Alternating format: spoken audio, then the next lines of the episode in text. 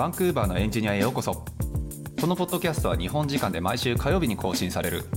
北米圏のテク業界やキャリアライフスタイルなどについてお届けしている番組です。番組をお届けするのはサンフランシスコのスタートアップで CTO を務めるユうヤとエンジニアの海外進出をサポートする企業フロック代表のセナでお送りしております。前回今井さん出てもらってからもうえ前回出てもらったって結構初期よね多分。何年前 ?2 年前だと思います。2年前？はい。あれ？しかもだってあれじゃない？本当に今さ、多分120回とか100何回とか言ってんのかな？我ら。の中の割と一桁とかじゃない？もしかしたら。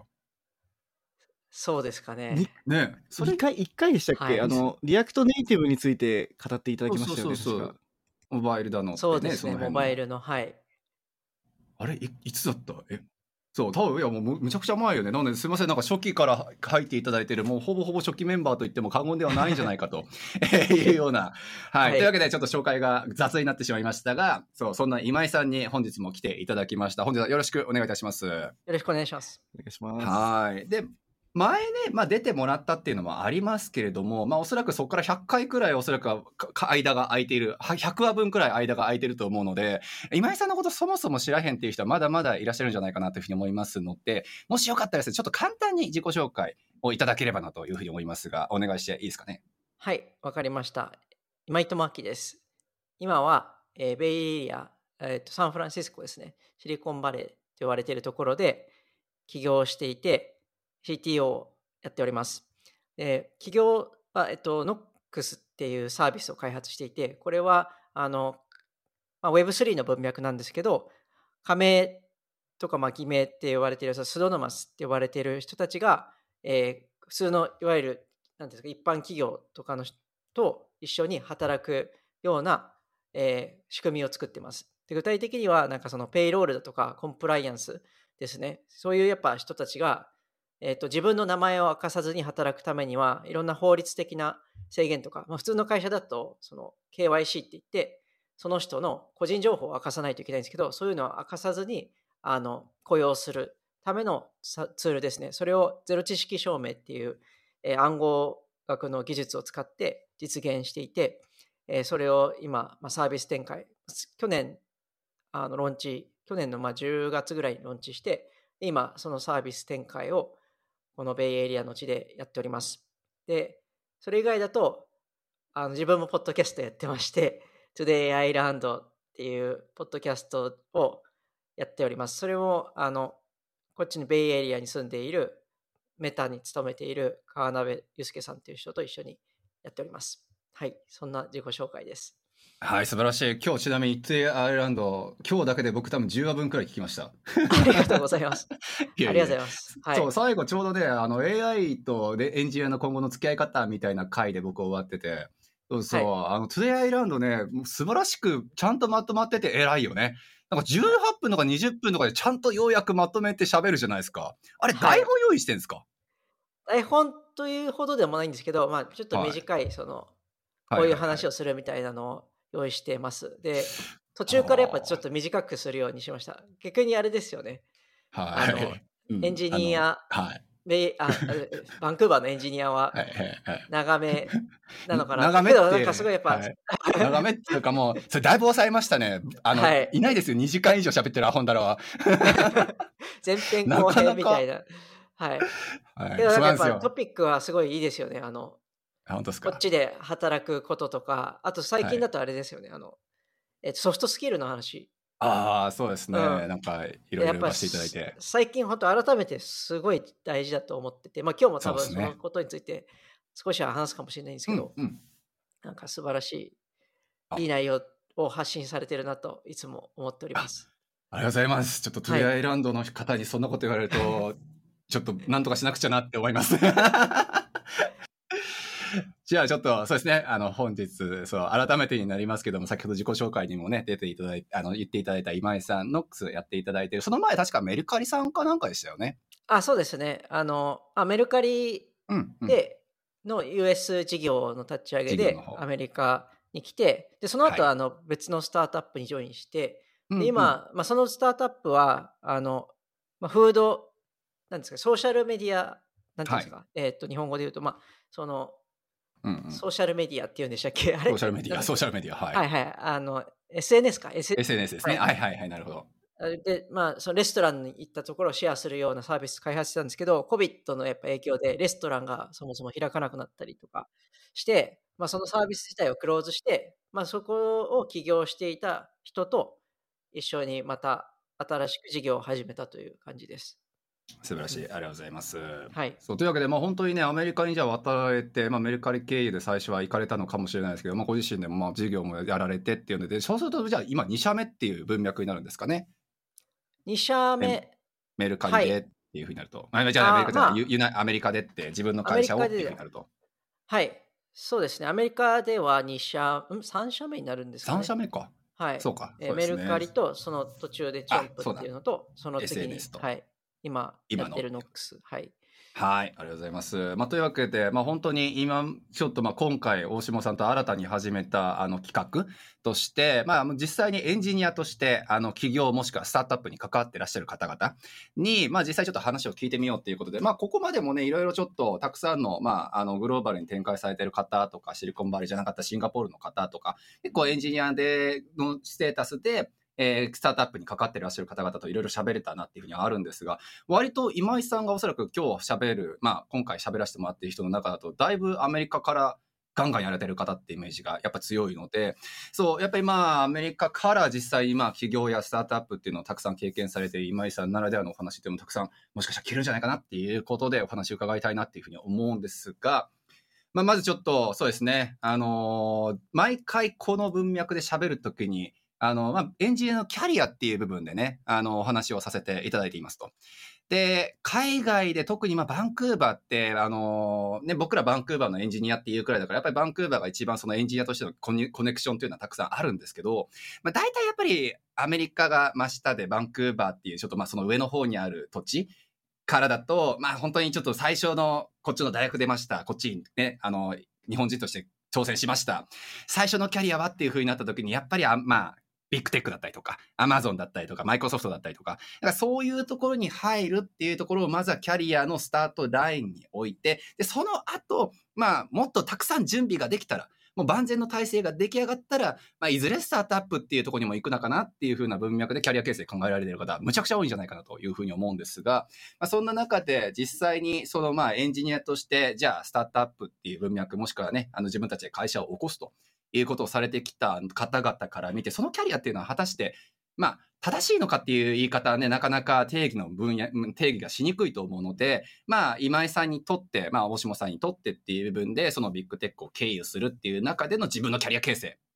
まあ、これが果たして、まあ、正義なのか、まあ、自分だったらどうするのかっていうところをいろいろ聞きたいなっていうのが最初のお題目になるかなというふうに思うんですけれども、そう、まあ、ここはもう担当直にちょっと聞かせていただきましょうか。まあ、今井さんもね、まあ、メルカリさんだったりとか、やっぱり大手のあの会社さんにやっぱり属するかなっていう会社をやっぱ経由して、まあ、そのスタートアップっていう事業に移られたというふうに思うんですけど、まあ、実際そのまあキャリアっていう部分が自分にとって良かったのか、もっとスタートアップ早く入っときゃよかったとかってあるのかっていう、なんか感想的なレベルになるかもしれないですけど、まずはザックバラに聞かせて。うん。そうですね。まあ、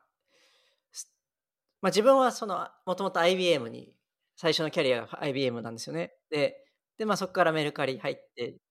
まあ、どの結局フェーズも自分にとっては必要だったなというふうには思っていて、まあ、IBM は日本だとまあ SIR っていう形でいろんなお客さんと働いて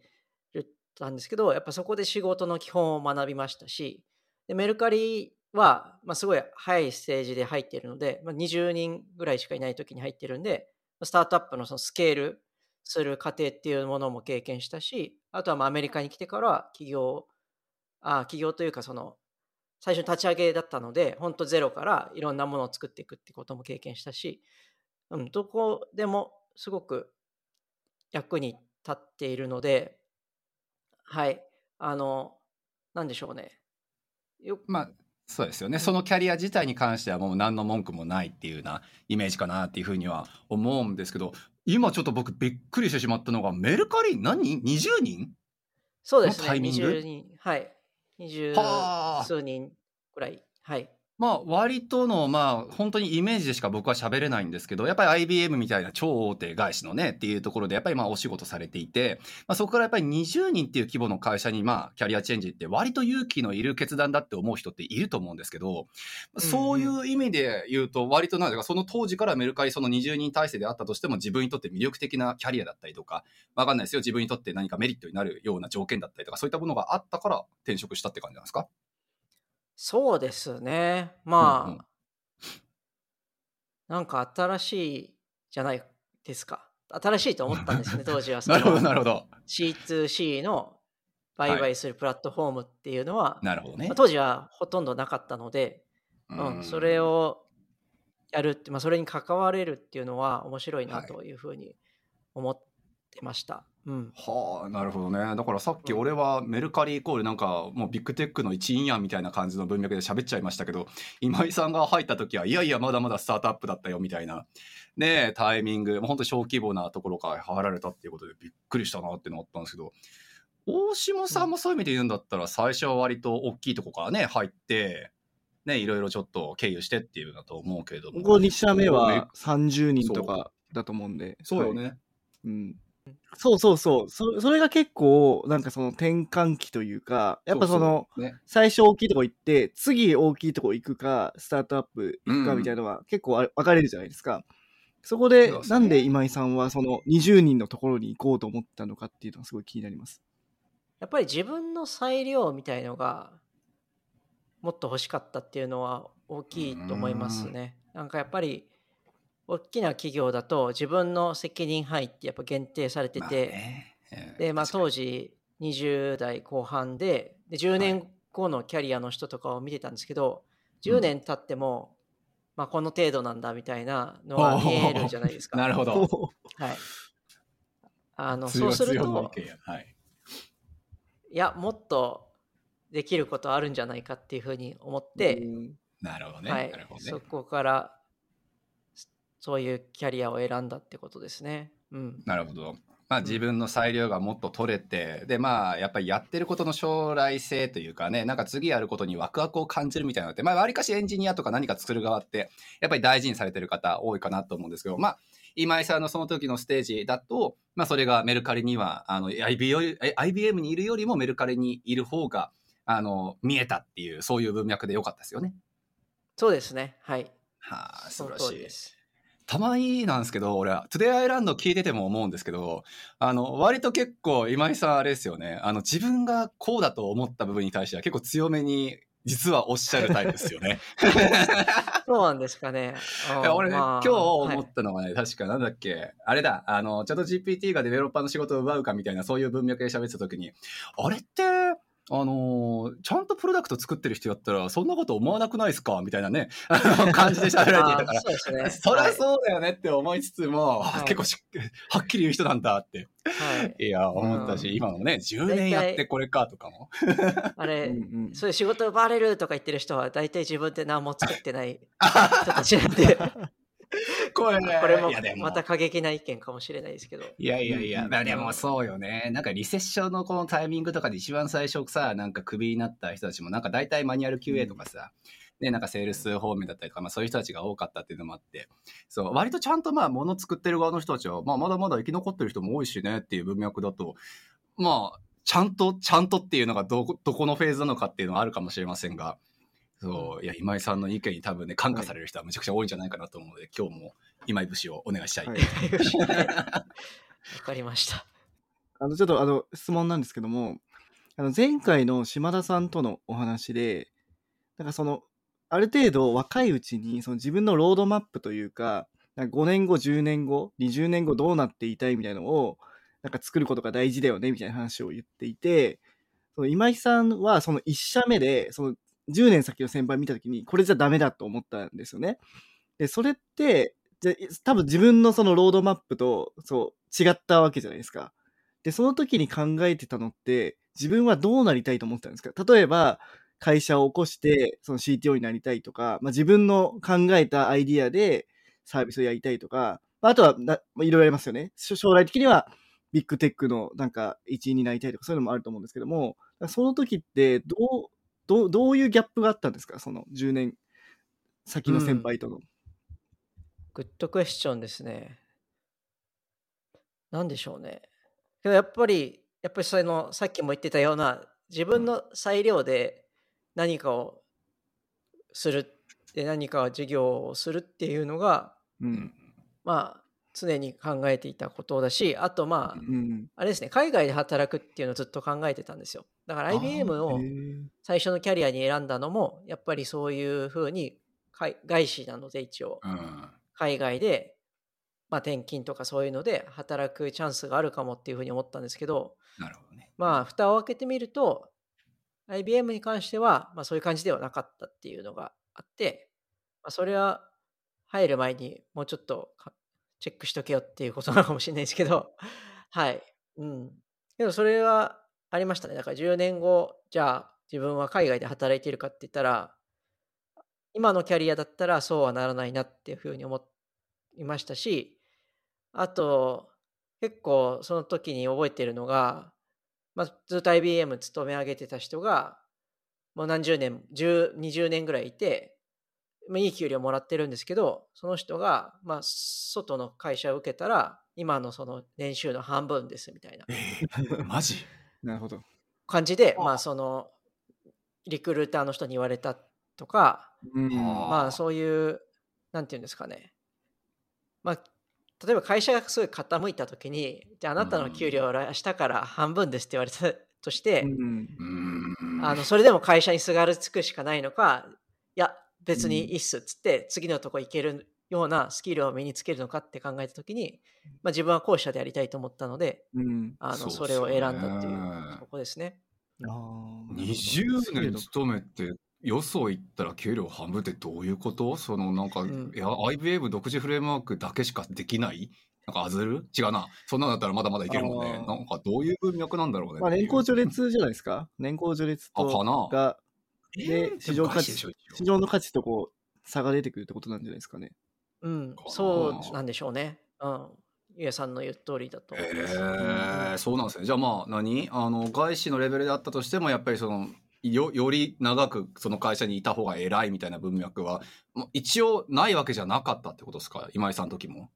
そうですね。まあ、他のところはわからないんですけど、うんうんううんん。まあ、自分が少なくとも行った当時、そのはい IBM ではそうでしたなるほどとこですね。今はもしかしたらいろいろ変わってるかもしれないんですけど。そういうことですね。了解です、はいありがとうございます。まあ、うんよく聞くやつですね。なんか最近、あの、友達が、あのうん、会社で、まあ、次の役職、課長になるために、35歳以上だから、やっと課長の試験を受けれるって言ってて、びっくりしました。何その年齢制限あるのみたいな。意味がわかんないですよね。え何じゃあ部長は55歳みたいなのあんの？そうそう。部長も多分。で、まず試験を受ける、その権利を得るのに35っていう応募資格があるらしくて、会社の中で。なんかそれはすごい新鮮でしたね、話を聞いて。だからそういうところはまだまだ多いんじゃないですかね、レガシーな会社だと。えーはあうん面白いね。まあまあ、だから IBM っていう、まあ明らかもう超外資なところでもそういう雰囲気というか空気があるのはちょっと新しい発見だったなって思いますが。なるほど。ありがとうございます。まあじゃあそうすると割とね、そのまあ自分で裁量を持って何かを作るっていう、なみんな言ってるよね。やっぱりしそのスタートアップとか企業とかっていう文脈で割と喋ったなっていうふうには思うんですけど、やっぱみんな共通して言うのは自分で実際裁量を持ってやれるフィールドに立ちたかったとか、ね、うんそういった部分のその裁量っていうのをワードに出すなとは思う一方ですよ。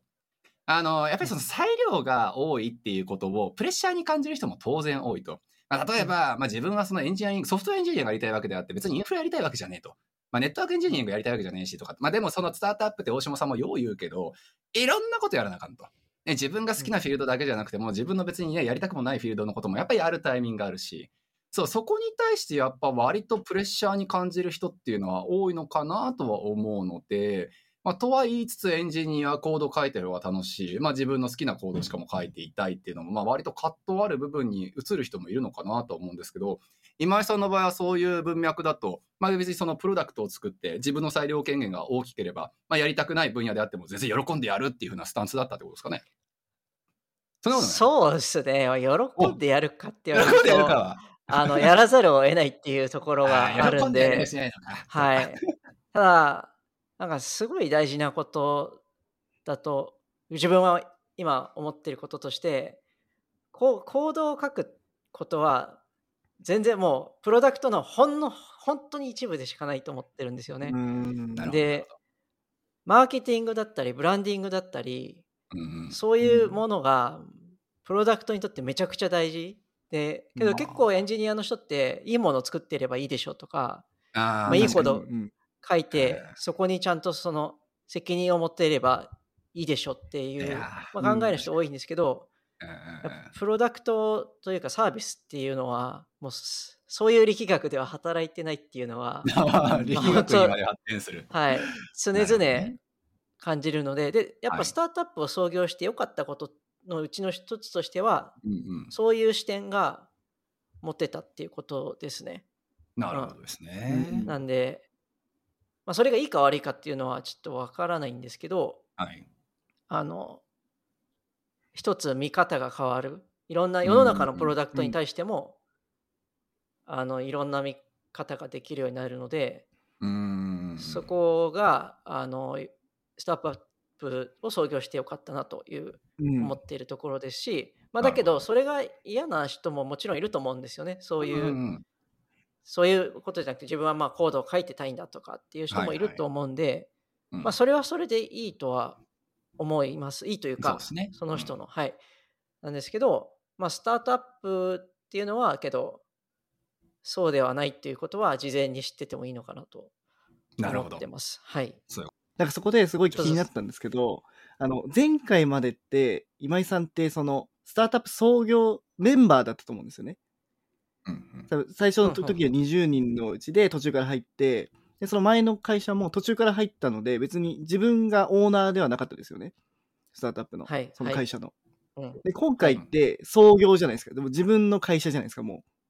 う。で、多分平等に、その今日、ファウンダーとして入ってるので、平等に権利を持ってるじゃないですか。でそうなった時の、そのメンバーとして入ったスタートアップと、創業したスタートアップって、もう全然違いますか？おああそれはグッですねーね なんかさっきの話うんで、やっぱその、マーケティングとかビジネスサイドを見るっていうのは、もしかしたら創業はい後の方なのかなっていうのはちょっと思ったんですよね。ああ、なるほど、ね。そうで。すね。はい。その通りで、やっぱり自分が創業メンバーになると、視座がうん上がるし、うん見方も変わりますね。そのやっぱり雇われの人、雇われている身からだと、見えないようなこととかっていっぱいあるんだなっていうのとか、意思決定においてどういうことがあるのか。よくその、例えば、うーん、またこれも微妙な、ないあれかもしれないんですけど、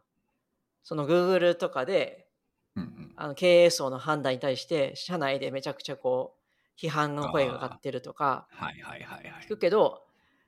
いや多分経営層はめちゃくちゃ考えて意思決定してるんだよっていうただそれを大っぴらには言えないやっぱうん言うと、その今って世の中あっという間にリークしちゃうので、そうですね。まあ、ぐっとこらえて言ってないようなこともおそらくあったりとか、うん。でまあその上で最善の決定をみんなが幸せになれる決定をしているんだろうなとか、まあ、想像。もできるし、うんうん。うん、そういう意味で視座が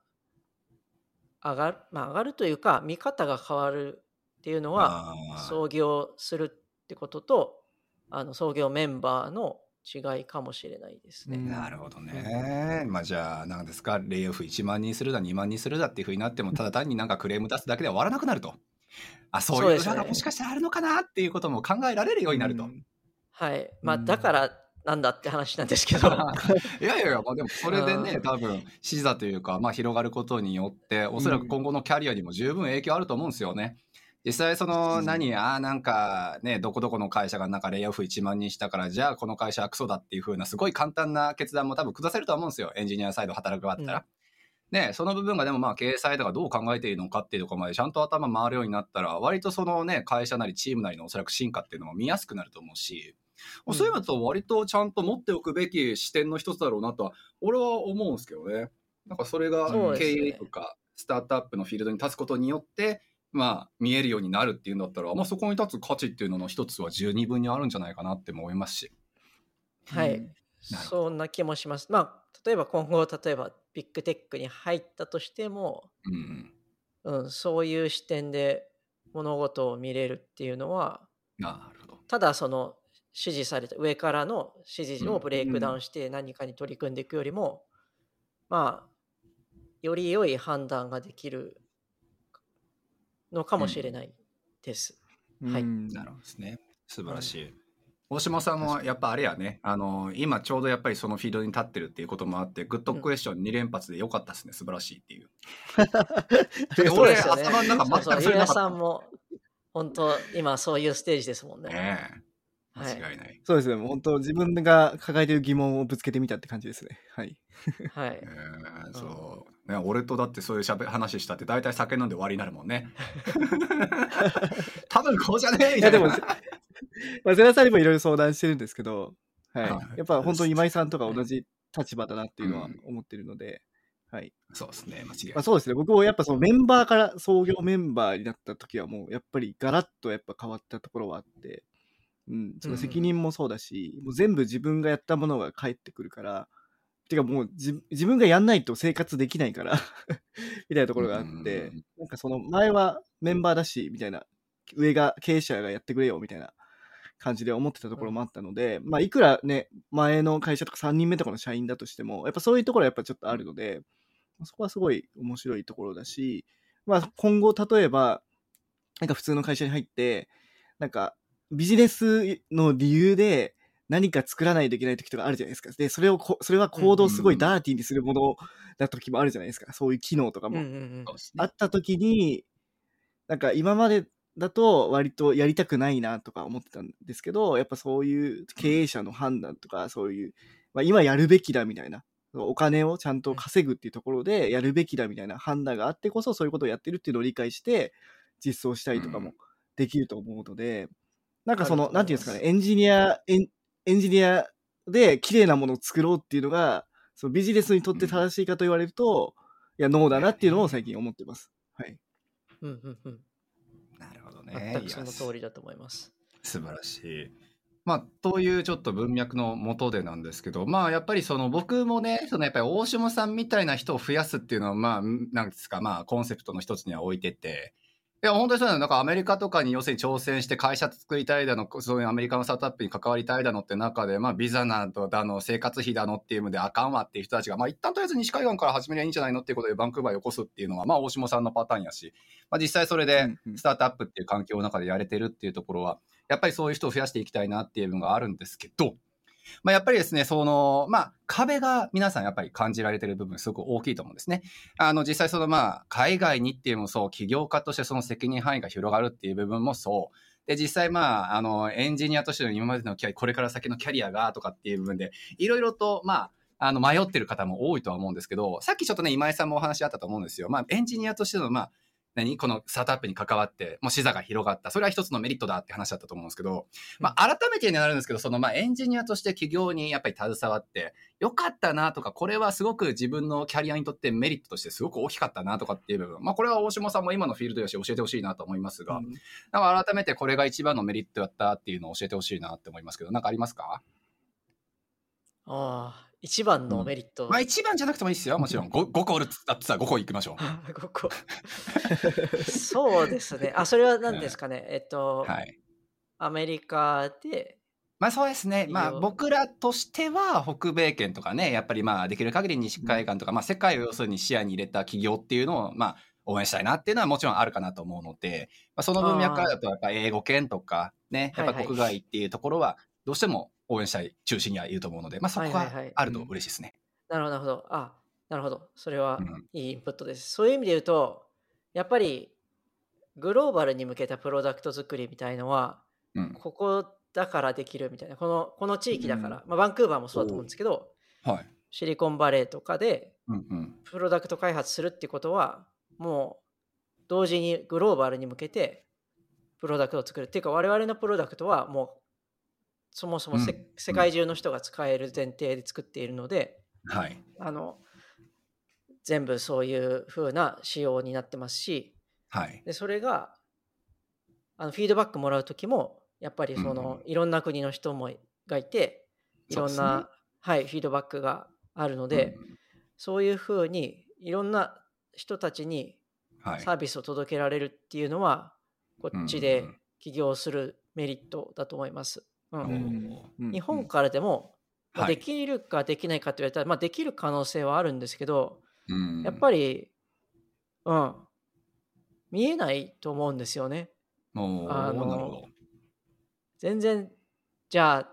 本当アプリの UI とか、まあ、アプリかわかんないですけど、ウェブサイトのうん。UI 一つとっても、はい。うん。全然もう違うんですよね。日本語のサービスと海外の英語のサ英語だったり、まあわかんないですけど、そういうサービス全く違うので、けどそれはやっぱ現地とかでいないとわからない感覚うんだとは思うんですよ。うんなるほどね。結構そこでね、俺よく喧嘩、喧嘩ぜ、喧嘩じゃない。あの、割と言い合うことが多くて。はいはい。そうまあ、うんここ、今年は本当に起業家としか喋ってなくて、まあ、企業、要するに、まあ、こっち西海岸から始めようよって話をすると、あの、まあ、二つ文脈が多分あるんですよね。それ嫌だっつうのが。えー一つは、投資家が嫌がると。あの、まあまあ、これはまあ、なんとも言えんと思うんですよね。既存で要するに日本である程度、まあ、まあ、マーケットを広げてしまった、例えばビジネスに対して、なんか投資家さんとかに、俺らちょっとビジグローバル行きたいんだよね、っつったら、まあ、そんなとこに金はやらんみたいな。なんかそんな文脈がないわけじゃないと。そう。なるほど本当かよって。まあ、まあ、要するに、まあ、ね、あの、回収する目的でもしも投資をするっていう文脈やったら、まあ、それは成功した事例のたくさんある日本国内の方がええやんみたいな、多分そういう文脈じゃないかなと、俺はゲスしちゃってるところあるんですけど、うんまあ、その、まあ、部分に関してはもうちょっと、じゃあ、ね、投資家の VC のマーケットもグローバルにしたらええんちゃうのっていう話で、まあ、僕の中では終わるんですけど、うんまあ、もう一方は、やっぱりその今の話ですね。なんか割と結構アメリカに挑戦してる清岡さんの話聞いてると、割と日本からでもできることたくさんあるじゃないかと。まあその人たちは言うわけですよ。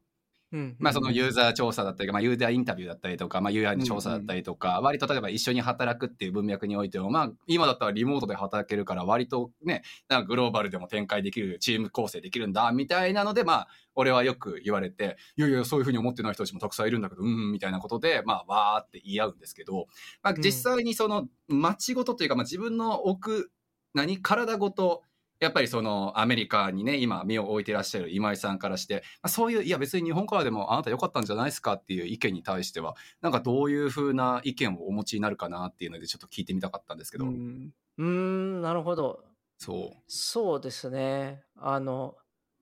まあ、投資家に関して、まあ、あーまあまあ2つあったと思うんで、一家の投資家に関してで言うと、はい。い、や結構そのやっぱ外貨を稼ぐってでかくないかなと思ってるんですけど、どうなんでしょうね。いや、わかんないです。あなんか、外貨み、うんなんか、どうなんですかね？だからそっちに挑戦するならしない、投資しないみたいなのが一応いるらしいんですよ。まあ俺もそういう人に会ったわけじゃないですけど。前聞いた話だと、まあきうもう日本で成功してるんで、その海外に行って海外に行って成功した事例が少ないじゃないですか。日本のサービスが。まあねうんまあ、いろんなサービスが海外進出してますよね。でも大体は撤退して帰ってきてるから、だからそれをちょっとやりたくないっていうのが投資家の意見だっていうのは聞きましたけど。ああまあまあそれはあるのかな。なんか割と大変だ大変だってグローバル意識されてる方で、まあ、口そそ揃えて言うからあそうなんだってしか俺言えないんですけど、うん。はい。そうですね。まあ、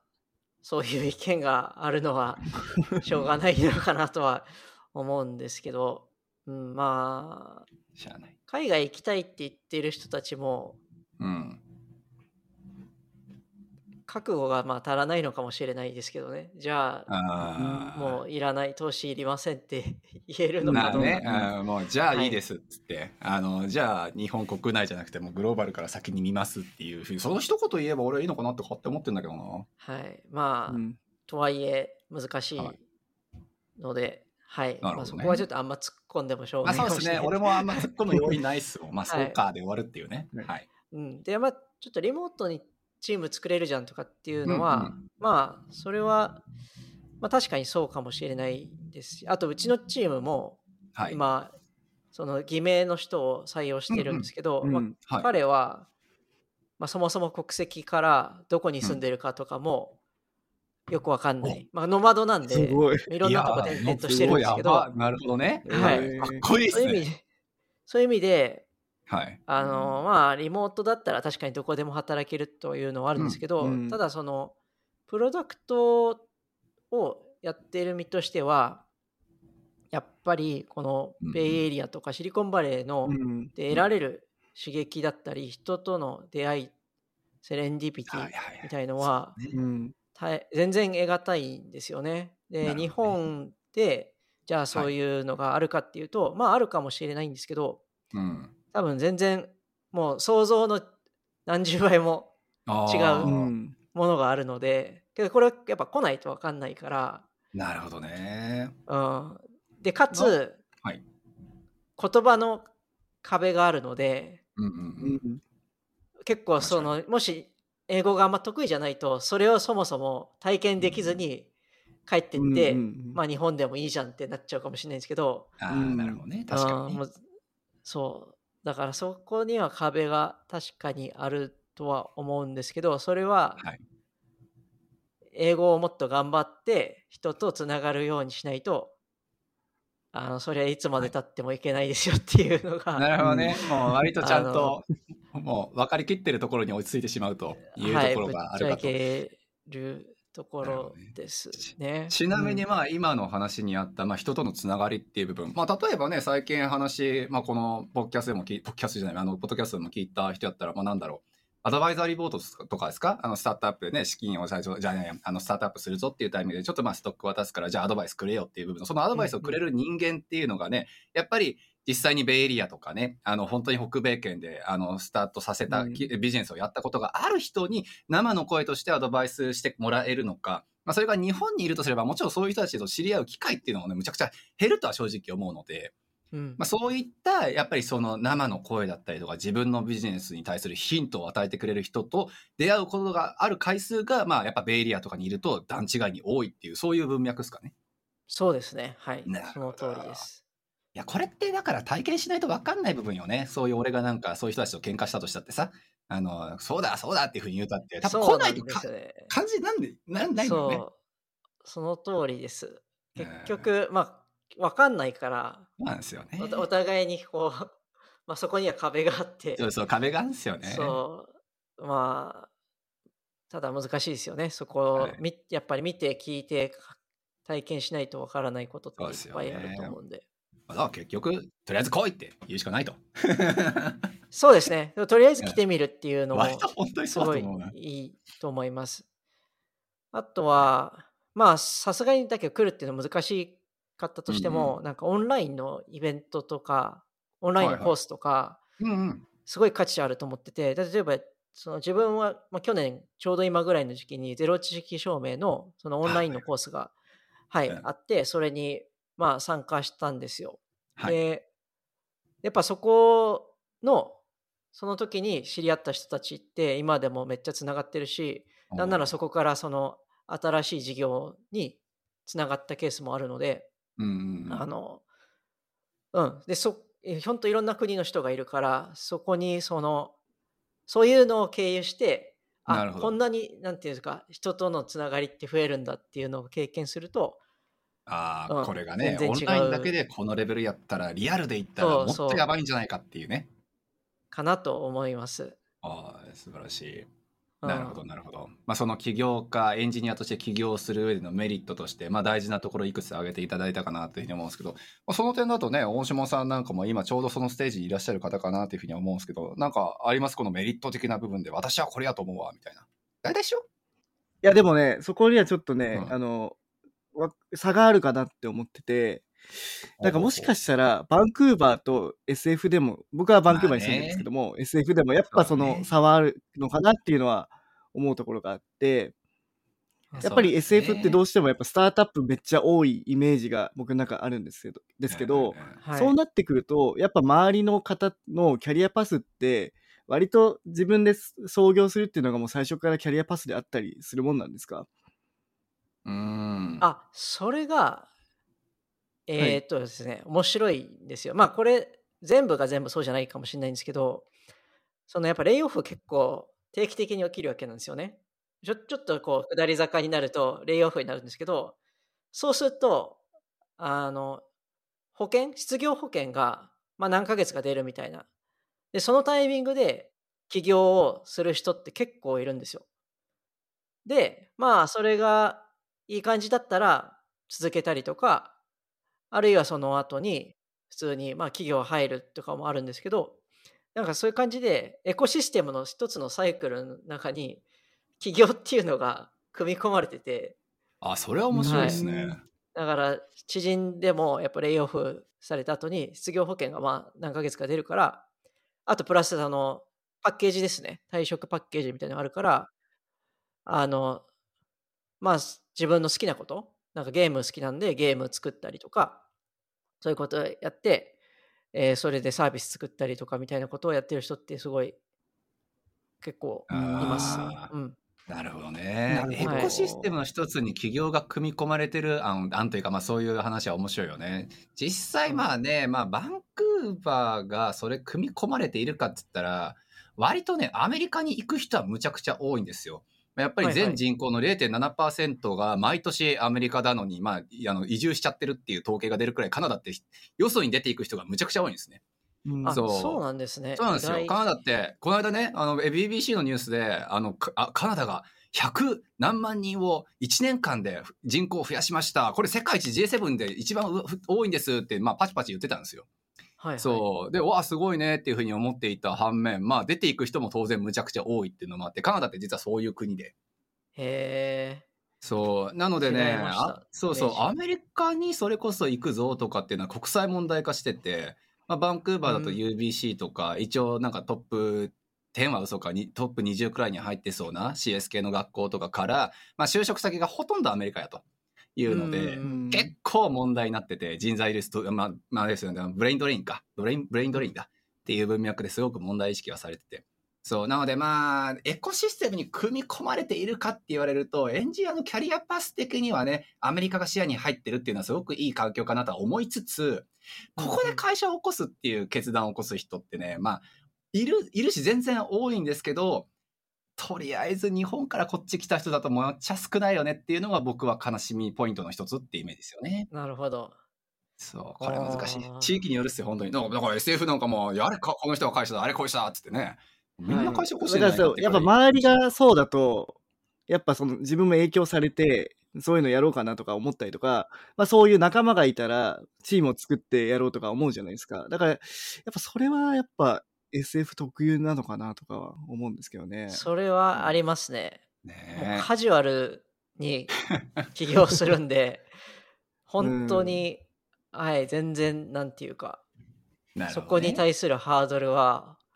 うん。他と比べても低いのかもしれないです。やっぱそうだよな、回ってる金も違うしね。やっぱいろいろな面で恵まれてるんだろうなってやっぱ起業家としては思うんですよね。うん、うん。そうだと思います。素晴らしいまあまあ、はいだからあのねあのアメリカでそうやって起業するっていう部分もあのちょっとぜひぜひ皆さん見ていただきつつまあまあ、ワンチャンちょっとバンクーバーで成功した人とかいっぱいいると思うから、まあ、そういう人たちちょっと次のキャリアでね、なんかスタートアップとか自分で会社を起こそうとかね、こんせっかくこんだけアメリカ近いんだからね、やってくれると嬉しいなって勝手に思うけどね、聞いてる人たちがそういうふうに奮起してくれることを切に願います。何の宣伝が入ったか知らへんけど。はい。けど、あ逆にちょっと瀬谷さんはいとかに聞きたいんですけど、はいはい。カナダにうん起業するぞっていきなりやってくる日本人っていらっしゃるんですか？いやー、あのね、ビザの目的でっていう人はむちゃくちゃ多いですね。あの、それこそあ今日も面白かったですよ。あのーさっき大島さんにはちょっと喋ったんですけど、まあ割と日本で大きいスタートアップの、まあ、メディアとかやられているような方で、あの、まあ、すまあ、おそらく成功された方で、そろそろやっぱりグローバルを目指さなくちゃいけないと。で、まあ、要するにところアメリカは辛いと、そのビザ的な面でも挑戦するやっぱりレベルがすごく高いから、お金もかかるしっていうところで、最初はまずまあ、家事家族も自分はいるから、できるだけビザが出やすく、なおかつ、まあ、西海岸に近くっていうところで、あのまあ、カナダのバンクーバー、すごく、あの、条件的には整ってるじゃないかと。じゃあ最初はまあ、バンクーバーから入って、あの、そこでまあ、地に足をつけたら、次アメリカ行こうみたいなイメージの方は割と多いですけど、やっぱり最終ゴールはアメリカなんですよ。あの、どれだけやっぱりビザ的にね、あの、優遇されていたとしたって。そう、だからまあ僕とかはやっぱいいっすよ。あの、まあ学歴の面だったりとか、まあそもそもの今までのキャリアの面でアメリカで例えばビザ得るっていうところが相当難しかったりとか、うんうんうん。ね、そういう人からするんだったら、まずは最初カナダからっていう部分で相当まあ一歩近づくことはできるんで、まあいいかなっていうふうには思うんですけど、割とちゃんとね、パワーある人に関してやっぱ最初からアメリカ目指してる人も多いしっていう部分がなかなかうんもし仮に僕の野望としてあのこっちにスタートアップのそういう起業家を増やすとするんだったらどうちょっとまあエコシステムを作っていくべきかっていうところで今むっちゃ実は悩んでる。うん最中ってところですね。えーなるほど、なるほど。そう結局アメリカを出しに使うしかないんですよ俺は。そうなるほど。そうアメリカ、そうですね。カナダうん。を経由するのは良さそうな気がする。なんかアメリカにはいいきなり起業するぞって来る人は、ちょっと頭おかしいんじゃないかなと思っていやいやいや、そんなことある？そそうかな？いや、そこ、はそういくんだみたいな。いや、あの頭おかしい褒め言葉ですよ。かっこああ、間違いないですけど。頭おかしい意味での、はい。普通の人はそうなんないまあから、まあ、現実的なことを考えて、いろいろ考えて、カナダっていうのを選択肢で来るっていうのは、なんか、すごく当然なことだと思うし、うん、サンフランシスコにも結構日本人でいますけど、みんなやっぱ頭おかしいな、みたいな。ね、2、3本飛んでるみたいなね。そうそうそう、思います。いや、だからさ、これ前言われたんですよ。誰とは言わないですけど、こっちで SF の清岡さん遊びに来た時に、あの、まあ、僕のそのフロ、僕らのこのフロックのコミュニティ、まあ、エンジニアばっかりの要するにコミュニティですよ。まあ、割とちゃんとアメリカの本社があるブランチの、バンクがブランチとかで働いてる人がたくさんいるような環境の中で、まあ、いろんな人と喋って、で、その第一声のコメントが結構俺は印象的だったんですけど、あの、アメリカの人たちはやっぱり頭おかしい人が多くて、まあ、その本当にいい意味でね。バンクーバーの人たちはすごく打算的な人が多いって言われて。へえ。すごいなんか、まあまあもちろんそれはいい意味も含め悪い意味も含め、多分両方の意味で言ってんじゃないかなって俺は感じましたけど、はいそう割といい意味なのか悪い意味なのか頭がいい人が多いと。はいはいはい。そう。次来年どうなっているかっていうのが割と打算的にちゃんと計算できてる人っていうのがすごく多いよねっていう風なコメントの残されていてああやっぱそうなのかなっていう実は。は納得をしてしまったっていうのがねそれが果たしていいことなのかはい悪いことなのかっていまだに消化しきれないっていう。うん、うん、だからまあ泥泥臭いみたいなことだよね。あの SF の人たちは。なんか何としてでも成功してやろうみたいなもう野心ってもう泥臭いことでも何でもやるみたいなビザだってね不安だけどどうにかなるんじゃないかみたいな もうある種ギャンブルみたいな感じで そうそうそう。言ってますよね。まあ、そういうところで言うとやっぱそのなんて言うんだろうスタートアップやるのって割と打算的じゃない方が向いてるんじゃないかなとは思っていて、まあ、結構泥臭いこともやるじゃないですか。まあ、例えば、はい。エンジニアでその最初に入ってもなんかえ営業セールスの手伝いをしたりとかなんかいろいろやらなくちゃいけないから、割と泥臭くやんなくちゃいけなくてでやっぱその先も見えない状態で打算的にはなれない状態でいるので、まあだからどちらかというとやっぱそのねなんて言うんだろう、まあ、ある種ギャンブルが好きというかそういうのになんかスリルをヒリヒリする、明日生きていけるかどうかにこうヒリヒリしながらなんかそれを楽しめるそしていつかはお金を大金をえ手に入れるんだみたいな そういう夢を持ってるみたいなそういう人のがいいのかなみたいな思いましたけど、うん、あ、けどその点で言うと、はい。エンジニアに関して言うと、うん。リスクは、そのいろんな人が想像してるほどは大きくないと思ってるんですよ。なんでかっていうと、要はこのエコシステムがあるので、うんうん要はうん。なんか就職しようって、まあ、例えばなったとしても、はい。働き口をやっぱ探しやすいと思うんですよね。うんテック。そうよもね。うスタートアップ tech company いっぱいあるんで、うん。うなんでううん。本当裸一貫で、まあ、ソフトウェアエンジニアでもないけど、来てるみたいな人は、本当に規定列だなというふうに思うんですけど、まあソまあまあフトウェアエンジニアの るほど人は、はい、全然、そんなリスクはないと思ってます。そうっすよね。うんうんはい。まあ、もちろんビザのこととかうんうんはあるんですけど、うん、やっぱりそういう意味だと他の普通のし普通の人っていうかそのなんていうんですかねソフトウェアエンジニアだとやっぱり起業するリスクは低めうん。と思ってもらいれは確かにありますよ皆さんに、ね。はい、持って帰ってもらいたいメッセージ。いや、間違いないですよね。い。だってまあ、俺、う結構大島さんにも何十回か、まあ何回か行ったことあるかもしれないけど、仮に大島さんが明日、まあまあまあ、やっぱ無理だったわ、はははっていうふうになったとしたってさ、そう、やっぱりその就職先にしたって、まあ別にアメリカであったとして、カナダであったとしたって、それは日本であったとしたってっていうので、まあもちろん食いっぱぐれて、その辺で路上でのたれ死ぬみたいなことはほぼないわけじゃないですか。そう。ないですね。はい。うんそうそう、そういう意味で言うんだったらね、もちろんまあうんリスクっていうワードはある、もうあるのはもうそれは避けられないかなっていうふうには思うんですけど、なんかみんなが言うとこ、なんか本当に、このスタートアップで失敗したら自分は死ぬんちゃうかみたいなことをリスクだと思ってる人って割と多い気がしてて、うんうんそれはないんじゃないのって俺も思いますけどね。そうですね。うんうんうんうん。まあ、これも、けど、やっぱり、やってみないと分かんないっていうのはあるのかもしれないですけどね。まあねああ、確かになるほど、うんなるほど。10年あ前、だから、はいさっきその10年後のじなんかキャリアみたいな話出てましたけど、10年後に、はい。起業するとかって全然考えてなかったですね。おー企業へえ。わけわからんみたいな、怖いっうんうん。ていうのはすごいあったんですよ。10年後だから IBM 時代の今井さんですか、。そうですす、そうです。はい。あうんうん。だから、ね、そう考えると、やっぱりある程度徐々に段階を経ていくっていうのは必要なのかもしれないですね。うんーなるほどですね。まあまあうん結局ステージがあるとその人には。と思います。うん。はい。そう。だから前回の島田さんは、もう大学生の、大学を卒業してもう、あの、スタートアップをやられた方で、彼はそもう最初のキャリアがもうスタートアップの創業だったんで、だからそれと比べると、僕とか多分今井さんは割とキャリアを積んでの、で、大手とか、うんまあ、小さいところとか見てのスタートアップ創業なんで、また、なんかちょっと、それの方が余裕があるというか、なんていうんですかねそそういうのはあるなとは思うんですけど、最初からスタートアップはマジですげえなと思います。はい。いや、そう、ね俺だから、そう、島田さんの話、俺もこの間聞いたばっかだけど、うんむっちゃびっくりしたもん。俺、てっきり絶対ビッグテックどっか踏んどるやろって思ってたもん、ぶっちゃけ。うん全部スタートアップっていうね。まあでもそういう人もいるっていうことで、まあキャリア本当にね、十人十色ってよく言われたもんですけど、はいっていうことだと思いますが。はい。まあはいどう、そうですね。ちょっとアメリカもそうだし、まあカナダもそうだし、まあちょっと、最初からグローバルを狙うっていうね、起業家さん、これからもどんどん日本からも出てきてくれると嬉しいなって思うので、まあ、今日のね、ちょっと話っていう部分が、むっちゃちょっと皆さんのプラスになってくれるといいなっていうふうには思いますが、まあ、最後にはなるし、さっきね、あの、今井さんは言ってくれたかなっていうふうに思いますけれども、なんかこれからスタートアップ創業を目指す方に、一言メッセージあれば、なんかください。これは 二人とも行こうよ。大島さんも行こうよ、ほら。